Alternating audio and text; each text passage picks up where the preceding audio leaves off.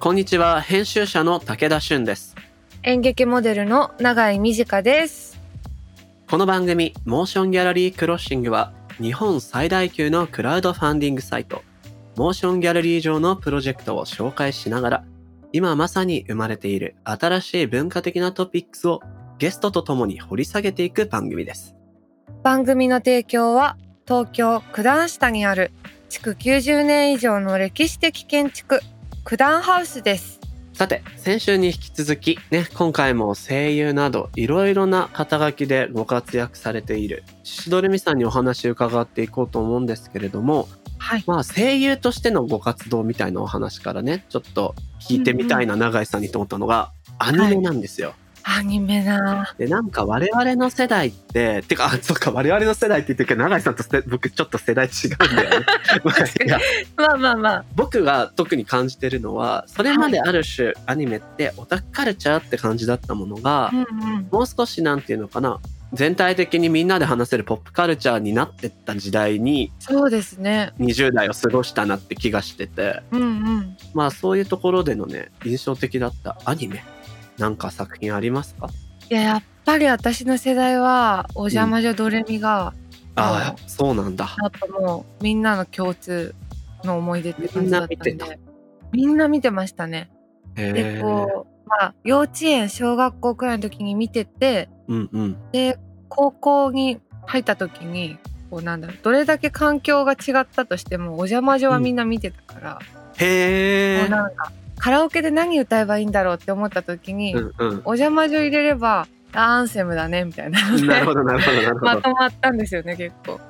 アンセムとしてのアニソンっていうのあるよね、確かに。うん僕はそれこそそんなにアニメをしっかり見てこなかったんですけど、大学の時とか仲間でね、こんなんやってて面白いよみたいに言ってて、はいはい。もちろんエヴァとかもね、影響を受けてきた世代なんですけど、僕がね、リアタイで見て一番うわーってなったのは、天元突破グレン・ラガンっていう、はいはいはい見ました見ました。ショコタンがオープニングだったんですけど、うんうん。あれでね、はい名台詞があるんですよ。何ですか？無理を通して道理を蹴っ飛ばせだったな。はあ。まあ、とにかく気合でぶっ飛ばそうぜみたいな時に、うんうんうん。僕ちょうど大学時代に仲間たちとね、会社作ろうかどうしようかとか悩んでて、ほう。あれを見て、あ、やっぱ道理蹴っ飛ばせばいいんだと思ってね、すごい。行くぞっていうことをねは、あ思った記憶が今蘇りましたね。めちゃめちゃ背中押されてますねアニメにそう。そう。でもなんかその、同世代と共有していくアンセム感とか、うん。あるいは勇気もらったり、あるいははいはい何かこう慰めてもらったりっていう意味でのアニメカルチャー、とっても尊いななんていうふうに思いますね。ですね。なんかリスナーの方からもこんなアニメに影響を受けたよとかね、聞いてみたいなっていうふうに思いますね。確かに。ぜひねそういったご意見ご感想など番組のハッシュタグをつけてつぶやいてください。うんハッシュタグは、えーシャープ MGC ROS SING ハッシュタグ MG クロッシングです。お待ちしております。はい。ではでは始めていきましょう。武田俊と。長井美智香がお送りするモーションギャラリークロッシング。前回に引き続きゲストにはデビュー30周年を迎えた歌手、声優、役者のシシドルミさんをお招きします。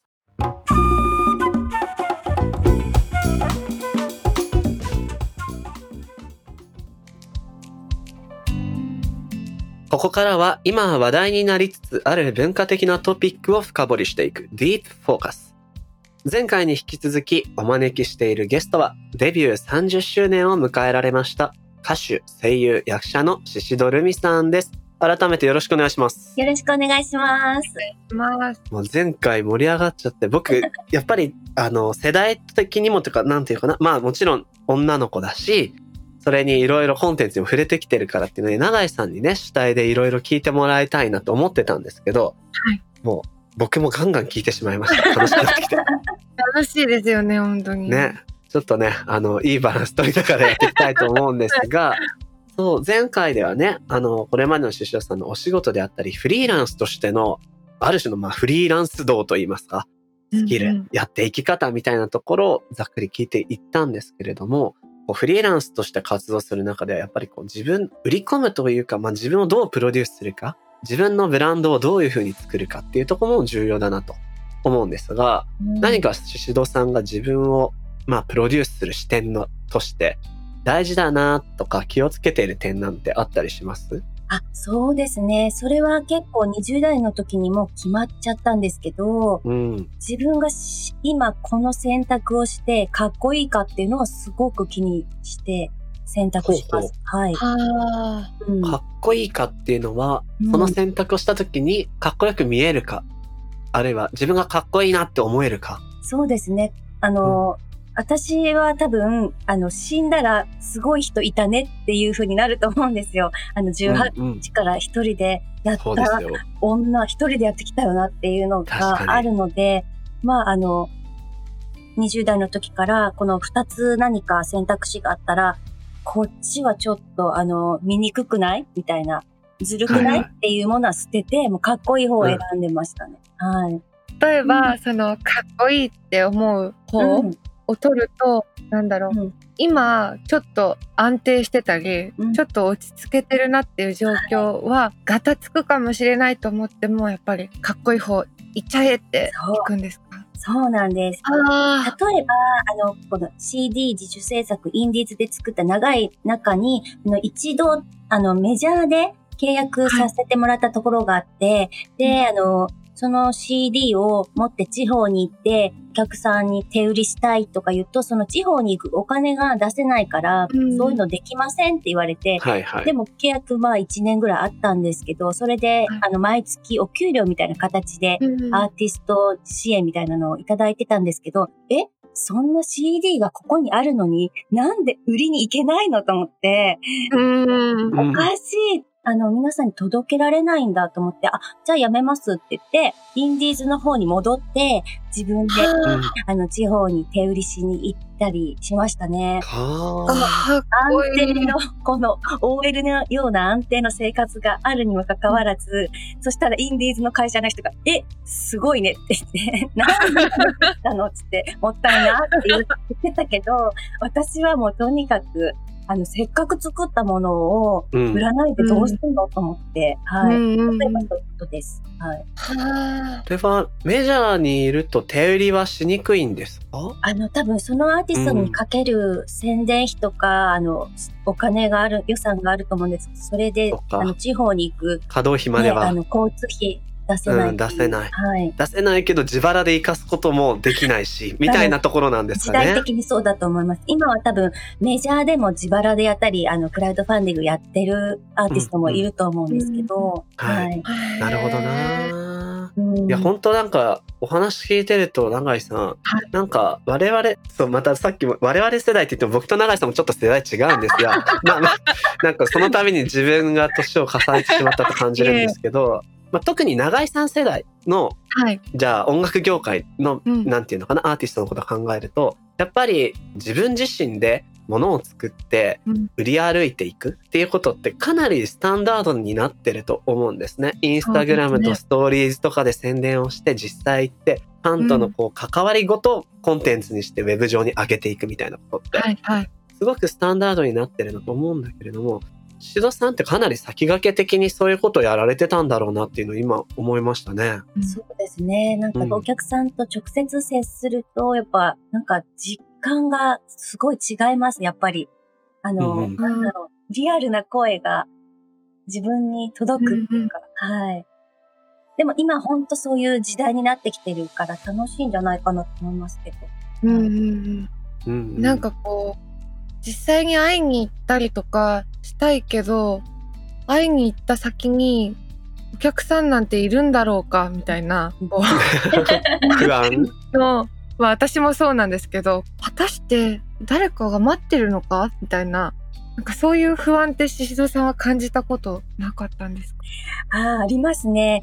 例えば、あの、3年前ぐらいに、フランスの田舎町、えっと、グルノーブルっていうところに、ライブに行ったんですけど、そんなところとか、あとまあパリの街もそうですけど、私のことを見に来てくれる人なんていないんじゃないかなと思ったけど、そうん。その前にできることは何だと思って、はい。Facebook でちょっと音楽関係の人とかを調べて、そこら辺に、フランスに住んでる人のを調べて、うんうん。友達になってもらったりして、そしたらあの、うん。結構 PA の状況とかが、あの、ちゃんとしてなかったりするから、はいはい音。楽関係者の人が、あ、じゃあリハーサルの時見に行ってあげますよ、セッティングしてあげますねとか、うんあと、フランスの違う街に住んでる演奏者の人が、え、一緒にセッションしましょうよって来てくださったりとか、なんかそういう自分で何か行動を移すと、そうやってうんちょっとでもなんか広がっていくので、うんそういうことをやりますね。不安に思ってる暇があれば、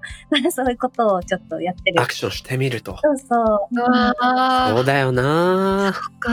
確かに何こうあるべきだよな、うんだってね今は連絡を取れるツールがたくさんあるわけだかそうら。なんですよ。うんすごいななるほどなるほど。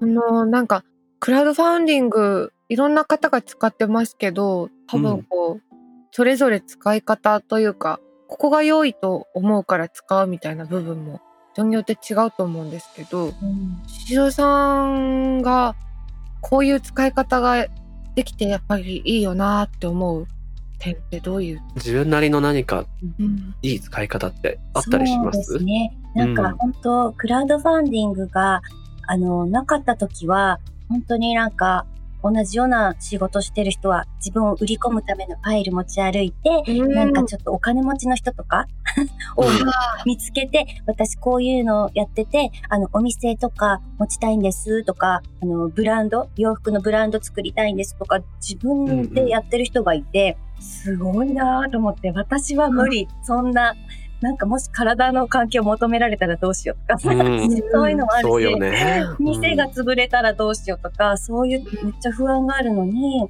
もうあの、クラウドファンディングは本当に好きなお客さんが、あの、この商品を作るためにお金を出して先に買ってもらうっていう形をうん、取るような感じなので、もうすごい、なんだろう、清いと思って。確かに清ら。かと思って、すごそこがすごい好きですね。うんうん、なるほどな。そうなんです。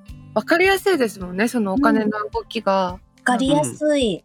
それはとっても安心なことですよね。うん、でもそれはやっぱりあの、それを自分でやってるアーティストもいて、自分でクラウドファンディングじゃないけど、こう、お客さんをこう集めてやり取りしてる人もいるけど、やっぱりああの、クラウドファンディングの会社、例えば私で言うとモーションギャラリーさんが入ってることによって信用があるし、うんうん、わかりやすくこう、お金の流れがなっているので、本当に助かってます。はい。うん。あ永井さんはクラウドファンディングをはい自分でプロジェクトを運営する側で利用したことってある？ーないですね。うんうん。一個出演した映画がはいはい。その制作費として使わせていただいたことはあったんですけど、まあ、私は本当その出演者の一人だったので、うん。うんなんか、モーションギャラリーの番組でモーションギャラリーを必要以上に持ち上げるのはあれだと思いつつ、あの、僕初めてのクラウドファンディングプロジェクト運営をこの間、ブックストアエイドっていう形で本屋さんを支援するっていうものを、入れました、入れました。あありがとうございます。そうでした。そのお礼も言わなきゃと思ってました とん。でもないです。そう。でモーションギャラリーを使ってみたんですけど、うん。やっぱりなんかすごく裏側もよくできてるなと思って、うん。まあそのリターンごとに、えっと、支援者の方に一斉に連絡ができたりとか、うん。あるいはこういう感じでグラフが伸びていってるからこういうトライをするともっと多くの人に知ってもらえますよみたいなね、はいはい。そういうアドバイスもねくれるんですすごい。そう、でも私、あれ面白いですよね。思ったんです。うんうん。私は他でやってないですけど、他でやってる人の話を聞くと、ほったらかしのところが多いみたいで、でも、聞きますよね本当にクラウドファンディングのこの締め切りが近づくにつれ、どうやったらいいのかっていうアドバイスも本当にいただけるので、それで多分へ成功、今まで全部成功させてもらったので、はい。すごい。うんすごい。なんか結構ねサービスの事業者側とこの運営者プロジェクト立ち上げ者、え起案者っていうのかな？うん。うんとのなんかこう関わり方ってすごくいい形でできるといいなって思いますよね。そうですね。なんかこう、ね。場所は提供するけど、ほったらかしみたいなところも多分多いと思うので、うんうん自分にね、合ったところでやるといいかなと思いますよね。そうですよね。はい。うんそんなね、クラウドファンディングのお使い方伺ってきましたけど、昔だったらクラウドファンディングがなかった時は、ファイルを持ってはい。パトロンを探して、怖い思いがあるかもと思いながらパトロンを探すか、あるいはもう頑張って貯めたお金を自腹の制作費として、未然をまず切って物を作るとか、うん。そのまあ二択がはい。あったと思うんです。で、現在はまあクラウドファンディングでいろいろプロモーションとかもね、にも使えたりとかしますけれども、まあなんかそこのものを作る時の予算って、どっちみちある程度は自分で最初に持ってたりとか、いろいろこうバランスがあるじゃないですか。じゃあクラウドファンディングで集めるのはこっからここまでの制作費にしようとか。なんかそのあたりのシドさんの中でのいいバランスとか使い方？お金の回し方？みたいなのってあったりしますか？そうですね。あの、うん。私が最初の頃にクラウドファンディングした時に、あの、全部表示したんですね。広告費、うんうん。雑誌の、あの、表一カラーだとこの値段はいとか、はいはい。それが結構話題になって、そんな赤裸々にっていう。でも私も、あの、その筋から聞いたのもありますけど、ネットにええこう検索すると広告費出てるので、うそれを書いてるだけなんですけど、そうやってまとめられると、みんなやっぱこんなにかかるんだっていうのをなるほどね分かって。もらえたのが、あすごいなと思いました。雑誌1ページ出すだけで70万なんだとか、知らないじゃないですか、みんな。そうですよね。はい。それを分かっていただいたら、やっぱり、あの、コレクターさんも入れやすくなりますよね。あの、応援しやすくなるっていうーか。確かにこう内訳をしっかり書いていくっていうのは大事なとこですよね。はい。うんうん確かにな。なんかこう、うんなんでしょう。多分、視聴者というか、その作ったものを見てくれる人たちも、なんかまさかそんなにお金がかかってるって思ってないから、うんなんだ。まあテレビとか、ぼーっと見て文句言ってあげとか、うんみんな気軽にするけど、マジで大変じゃないですか、何か作るのって。はい。なんかそれを分かってもらうっていうのも、にもいい機会というか、そうですね。それでなんかアップデート報告とかで、この制作の過程とかも一緒に見られるっていうのが多分、すごく楽しいんだと思います。ううん。んクラウドファンディングで僕が個人的にいいなって思ってるのがまさにそのポイントでこれまでって物を先に作っておいてこんなのできたらみんな買ってねあるいはライブとかで実際に、えーファンの方たちのそばに行ってお披露目するそういう形が多かったと思うんですけどクラウドファンディングってもうファンの人たちにプロセス自体をうんある種のこうコンテンツのようにしてお届けするっていうことをするわけじゃないですか。そうですね。それがファンとしてもやっぱり応援しがいがあるのかなっていうふうには思いますね。そうですね。一緒に体験もできますもんね。体験って本当貴重なことなので、お金で本当買えないものだと思うんですけど、うんうんはい。クラウドファンディング上のでの、ね、予算の管理の仕方みたいな話でしたけどそれ以前って逆に言えばシドさんある種こう自腹である程度物作ったりとかされてきたわけじゃないですか。はい。なんか大変だったこととかエピソードあります？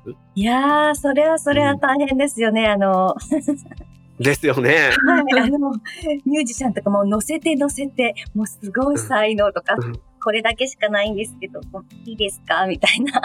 うんうんふうになんか、普通に対等にこう、今日のギャラこれね、みたいな感じでは接することができなかったっていうか、正直言って。うん、やっぱりすごい。ご自身がうん依頼するミュージシャンの方たちに対してってことですよね。演奏してもらったり、だから、本当に今までクラウドファンディングなかった時は、本当に安く大物のミュージシャンを、あの、う起用して CD を作ってたなって思います。なるほど。はい。そっか。じゃあもうそれはやりたいことあるからどうか付き合ってくださいみたいな気持ちでオファーをするわけですねそうです。。もう本当恩返しがこれからどんどんしたいなと思ってます。はい。うんうんうん。確かに。いいお仕事を作るのにもクラウドファンディングは使えるっていうことなんですね。持ちよく制作ができますね。うん。なんか、あの、うんこの例えば印刷 CD ジャケットの文字ゴールドにしたいなって思ってもすごい諦めてきたんですけど、うんうんクラウドファンディングで予算があれば、あ、もうゴールドね、みたいな、はいはい。はい、使えるので、で。ここでゴールドいくらね、みたいな形ですもんね。はい。で、うんうん自分の気に入ったものが、最高のものが作れるっていうのがいいですね。はい。うんうん。あーなんか作りたくなってきね。たね。はいもう、はじかちゃん作ったらもう全然みんな入れると思いますよ。うん。もう写真集とか欲しいですもん。ええ嬉しいです。ちょっとやってみたいな、私ねも。、志田さんのね、お話聞いてると、アクション取りたくなってきますね。そうね。何でも、あの、本当一度の人生なので、何でもやりたいことは全部やった方がいいですよ。うん。うん。いや刻みます。えー、宍戸さん、それこそね、肩書きもたくさんの肩書きを活用されて、活躍されてますし、あとは自分の中にもこうプロデューサー視点があるんだみたいなお話はいもあったと思います。まあそういうマルチな活躍をされてる宍戸さんならではの立場として、永井さん聞いてみたいことあるんですよね。そうなんです。これはちょっともう人生相談みたいになってきますけど、はい。なんかこう、私もこう、モデルだったり、まあ女優だったり、なんかこう、いくつかのこう、ことをいろいろやってみたりしている人間なんですけど、まあ、私の世代にはそういう人がまあ、増えてきていて、まあみんなでこう、楽しく協力しながらやっている反面、やっぱりこう、今でも俳優一筋とか、こう画家一筋とか、こう、一つのものだけに集中して、こう、活動してらっしゃる方もいるじゃないですか。はい。うんうん。そういう人たちに対して、なんか引け目を感じてしまうっていうか、なんかうん結局私はいろいろやってみてるけど、別に何にもできないんだろうなとか、なんかこう、一個のことでなんかやっていく才能がないのか、みたいな、こうう、んうん。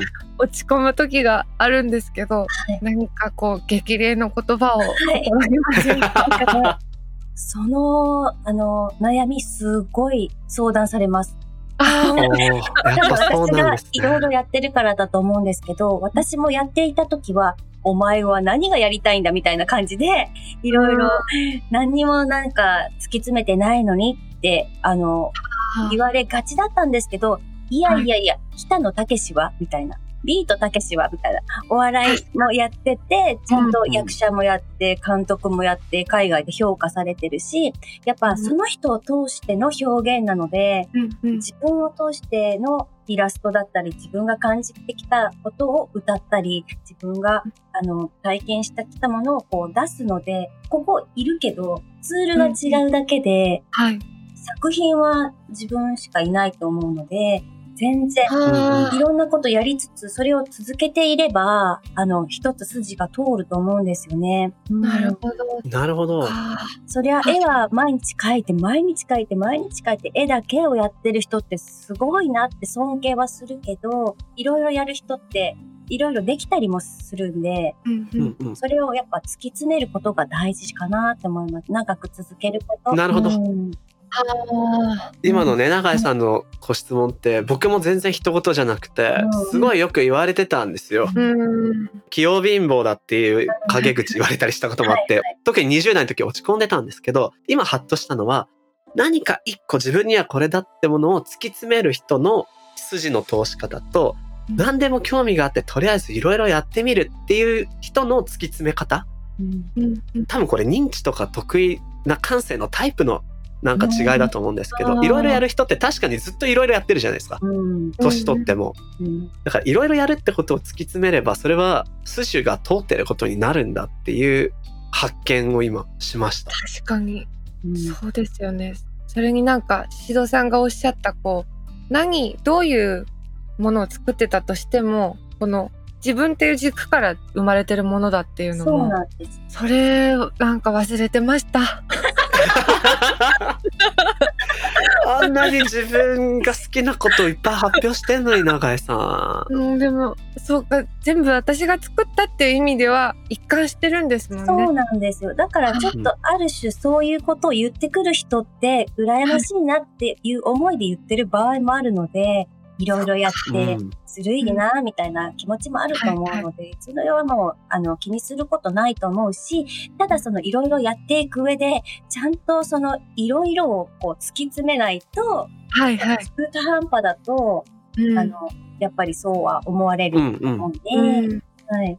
その道一本の人の深さにはかなわなかったとしても、ある程度の深さでいろいろ知っておくと確かにその道一本の人と仲良くなれるなっていうのを僕最近感じてて。こっちの世界ではこんなこと聞きましたよとか言うとねすごくそれが一本道の人にもいい刺激になるというか、うん。はなんかそういうコラボレーションの仕方もあるなっていうのは思います。うん、一本道の人って、他をやってもできるんですよね。あへー。そうか。し、なんか、その、いろいろ、例えば3つぐらい同時進行してて、こっち、うん。例えばギターの練習ちょっと最近してなくても、こっち違うことを一生懸命やってたら、ある時、うんギターが弾けるようになってたりするんですよ。あーなるほど生きるんだ。みたいな、そうなんです。なんか、なんか何かすごい。繋がってるかなって思います。うん。才能のね。根っこは個人だから、うんマルチに展開しても響き合うんですね。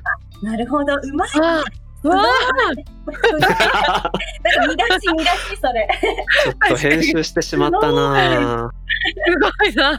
でも永井さんだからそれこそ永井さんが役者やモデルのお仕事するのと同じように、はいインスタのメイクライブとか あとは日々の音楽制作はい。遊びっぽくやってるものも多分つながってるんじゃないですかね。うん。そっか。なんか、今日はよく眠れそうです。いいな いや、おかげさまで。すいません、なんか。ぁいやいやでこの話もう永久に続けたいし なんならこのままズーム飲みに突入したいぐらいなんですが。早くもお時間に近づいてきてしまいましあて。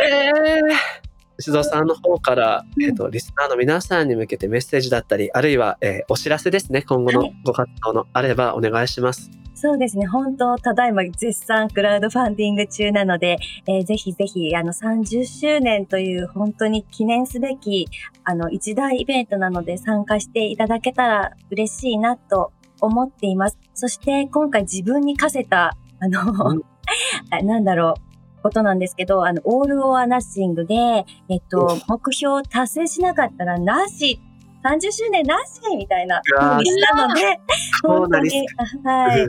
でも皆さんのこと信用してるので、大丈夫かな。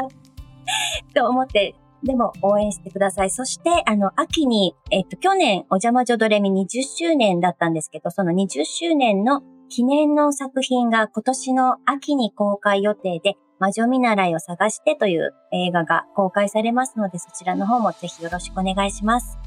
はい。アニバーサリーな1年になりそうですね。はい。デビュー30周年記念プロジェクトの詳細は、モーションギャラリーのホームページや、シシドさんの SNS などをご覧ください。名残惜しいですが、シシドさん、ありがとうございました。ありがとうございました。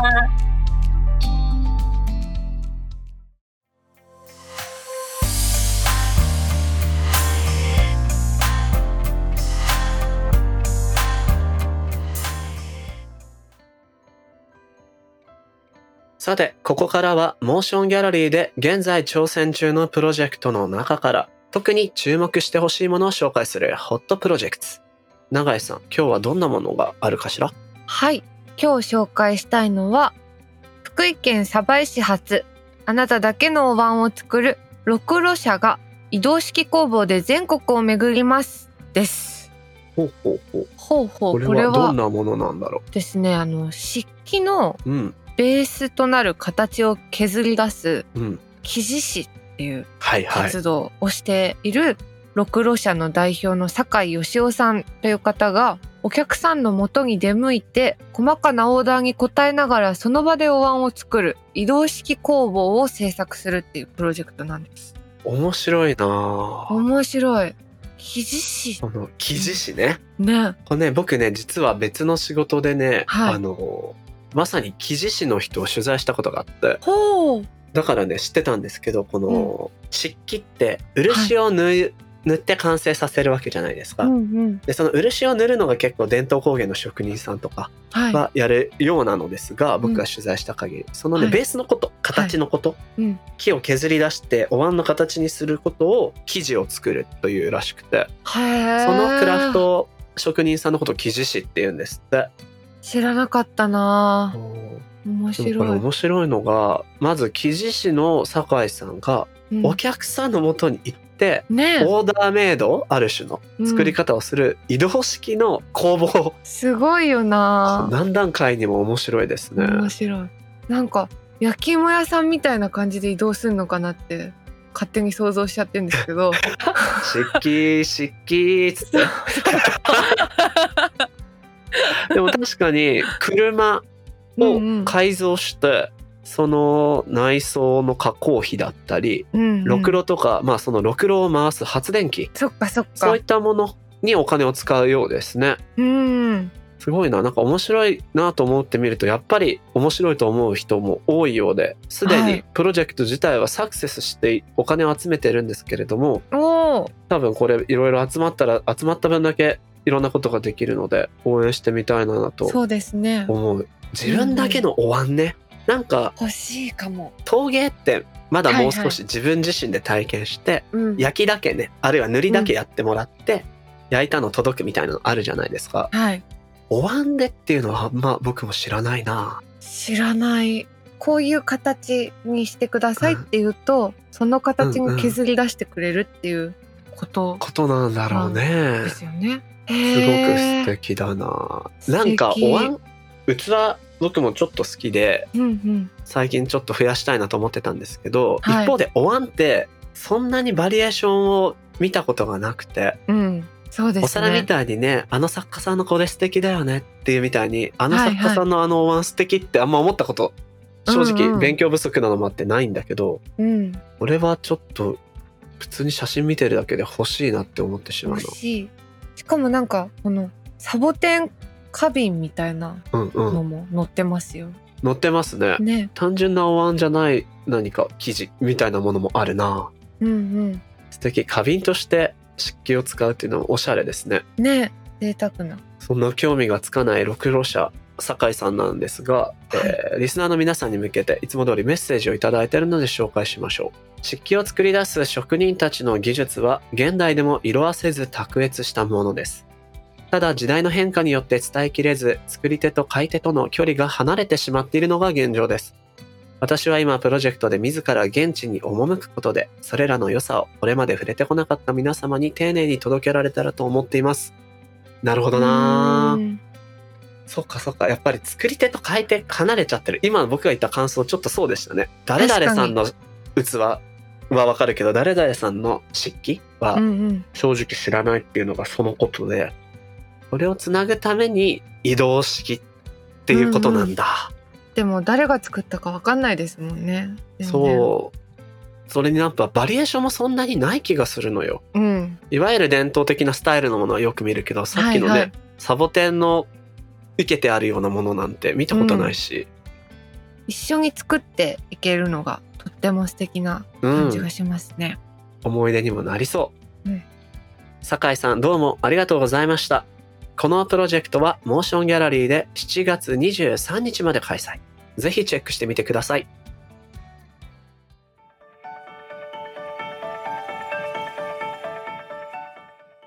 モーションギャラリークロッシング。エンディングのお時間となりました。いやこれあれなんて言えばいいんだっけ？こういうの神回っていうんじゃないですか？いやー神回。うん。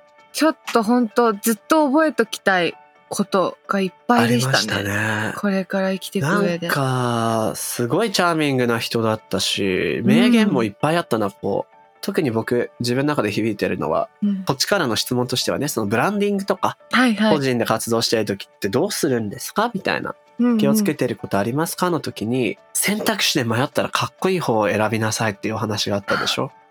いやーしびれたなそのれ回答がかっこよくない？かっこいい。ね。かっこよかったななんか言ってしまえば安定感があってうん、えーお金になるけどそこまでな道と、はいやばいかもしんないけどかっこいい道だったら全力でかっこいい方選ぶっていういやー、かっこいいわ、それが。いけてんなー、ほんと。あとなんか終盤のね、永井さんからのマルチにやってはいはいいくっていうことと、一個の道を突き詰める人に引け目を感じちゃうんですけどってお話もすごい響きましたね。どうでした？でした。やっぱそのね、いろんなもの作ってるにしても、一つのもの作ってるにしても、その出どころは自分自身だっていうところは、うん、どのタイプでも共通してるっていうのは、うん、うん。なんか本当盲点だったなというか、本当もう開かれましたね。根っこは自分自身なんだからっうん。ていうね。ねでもなんかえ。ね、あのお話って個人的にすごく感じるところ僕もあって、うん。